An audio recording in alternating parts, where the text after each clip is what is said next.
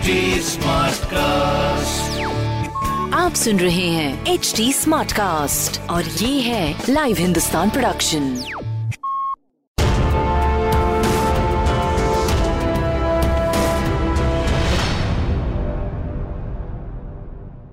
नमस्कार मैं शशेखर। शेखर कहीन में आपका स्वागत है। मैं चाहूँगा कि अगली बार से आप मेरे फेसबुक पेज पर मुझसे सवाल पूछें ताकि मैं आपके सवालों का जवाब भी दे सकूँ।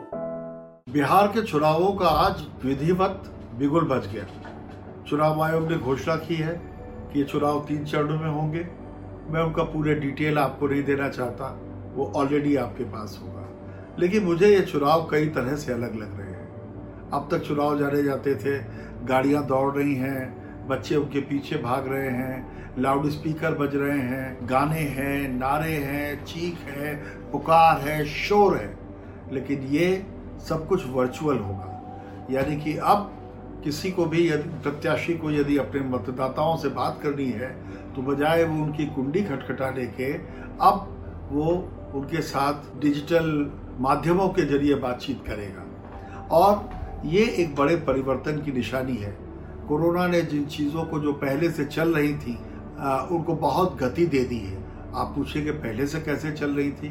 तो आप याद कीजिए 2013-2014 में नरेंद्र मोदी जब प्रधानमंत्री के लिए पूरे देश का दौरा कर रहे थे, उस जमाने में उन्होंने बहुत सी चाय पे चर्चा की थी और वो सारी की सारी वर्चुअल तो एक बड़े स्क्रीन के तहत लोग बैठते थे, वो एक जगह से उनसे संबोधित करते थे। ये एक ऐसा तरीका है जो कि अब सर्वमान्य होता जा रहा है और बिहार इसका पहला विधानसभा में उदाहरण बनने जा रहा है। अब चुनाव पर आते हैं। चुनाव है तो राजनीति है राजनीति है तो चुनाव है। नीतीश कुमार जी, भारतीय जनता पार्टी और एनडीए के साथ चुनाव के मैदान में उतरने जा जो सीटों के बंटवारे की रस्साकशी होगी, वो तो अपनी जगह है उस पर बहुत कुछ कहा जा चुका है, सुना जा चुका है।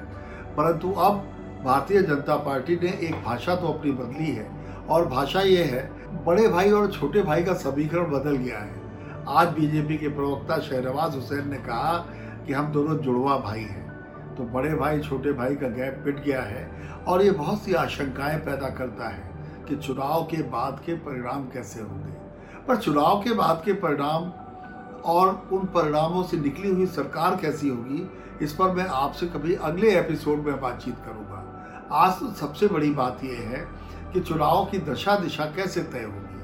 आप सब जानते हैं, नीतीश जी पिछले पंद्रह वर्षों से बिहार के मुख्यमंत्री हैं। उन्हें उनके प्रशंसक सुशासन बाबू कहते हैं और ये चुनाव उनके कामकाज पर लड़ा जाएगा या बिहारवाद पर लड़ा जाएगा। सुशांत सिंह के बहाने से आप लोगों ने देखा कि कैसे बिहारी अस्मिता की बात हुई और जब भी राज्यसभा में हंगामा हुआ तो राज्यसभा के उपसभापति हरिवंश को लेकर भी रविशंकर प्रसाद ने बिहार और बिहारी और बिहारी अस्मिता का मुद्दा उठाया। आ, मैं सुशांत की मृत्यु से आहत हूँ। वे बहुत ही मेधावी, बहुत ही टैलेंटेड कलाकार थे। लेकिन अक्सर सोचता हूँ कि अगर उनका, उनकी मृत्यु भगवान न करे पहले हुई होती और बिहार में चुनाव नहीं होते, तब भी क्या ऐसा ही मुद्दा बनता?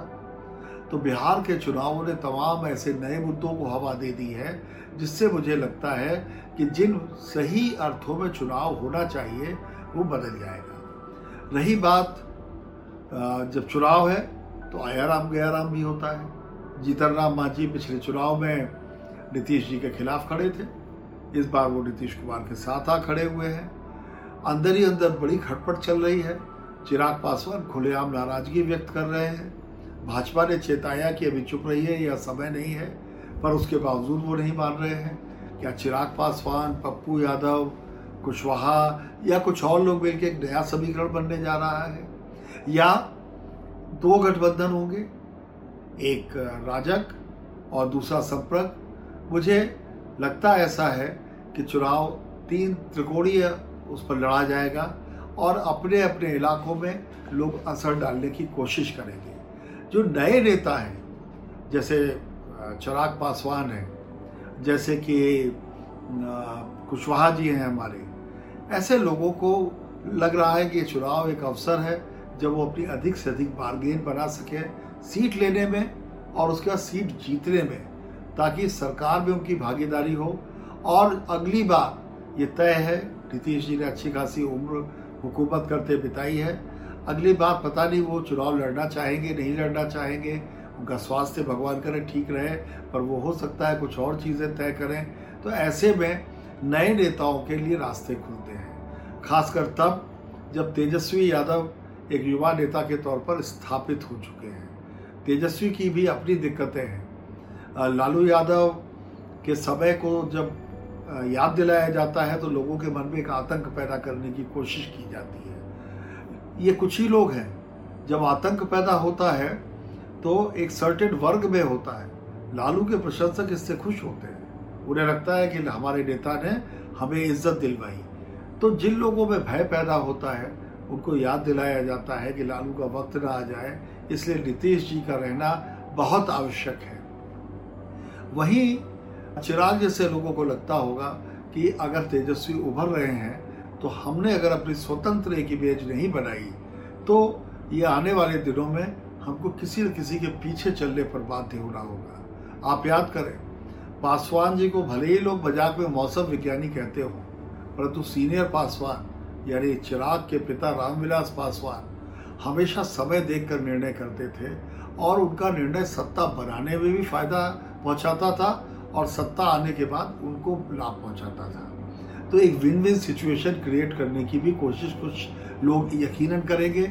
इसी के साथ एक नया जो बिहारी स्वाभिमान की बात हो रही है तो सवाल उठता है कि अगर सब कुछ वहाँ जाति है, मज़हब है तो आखिर बिहार के स्वाभिमान का क्या होगा? तो बिहार का जो स्वाभिमान है, वो उन फ्लोटिंग वोटर्स के लिए है, जो दो से पाँच परसेंट के करीब होते हैं और जो हवा का बहाव देखकर अक्सर निर्णय कर लेते हैं। लेकिन बहुत जब टफ कंपटीशन होता है, मुकाबला जब बहुत साफ़ होता है और बहुत कड़ा और बहुत क्लोज होता है, ऐसे में ये लोग जीत और हार में बड़ी भूमिका अदा करते हैं।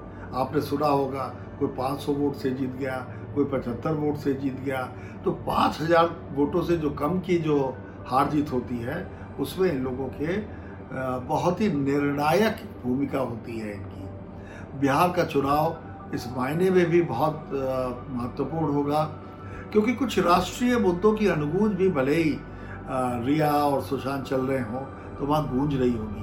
वो बिहार रेजिमेंट के ही जाबाज थे, जिन्होंने गलवान में उत्सर्ग किया था। बिहार रेजिमेंट को ये गौरव हासिल हुआ कि उनके जवान, उनके अफसर, उन्होंने जान गंवा दी, लेकिन चाइना को अंदर नहीं घुसने दिया। और वो अकेले नहीं मरे, वो मार कर मरे। तो इस तरीके की बातें भी कुछ वहाँ चुनावों में हो सकती हैं। आर्थिक बंदी का मुद्दा मुझे मालूम नहीं कि कितना वहाँ पर आएगा। कोरोना से निपटने में जो उपाय हुए, उसमें जो भी बातें हुई, मुझे ऐसा लगता है, उसकी भी कुछ चर्चा होगी।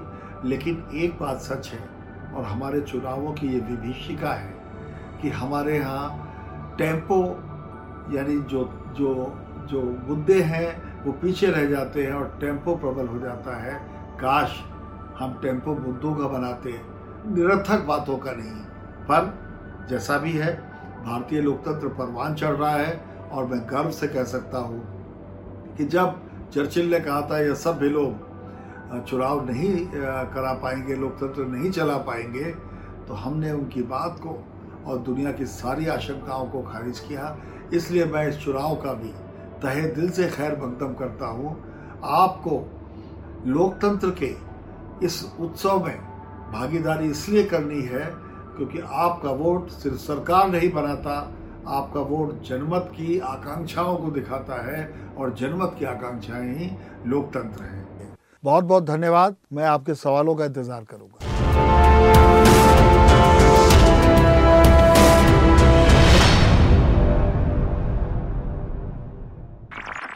आप सुन रहे हैं एच डी स्मार्ट कास्ट और ये था live Hindustan production smart cast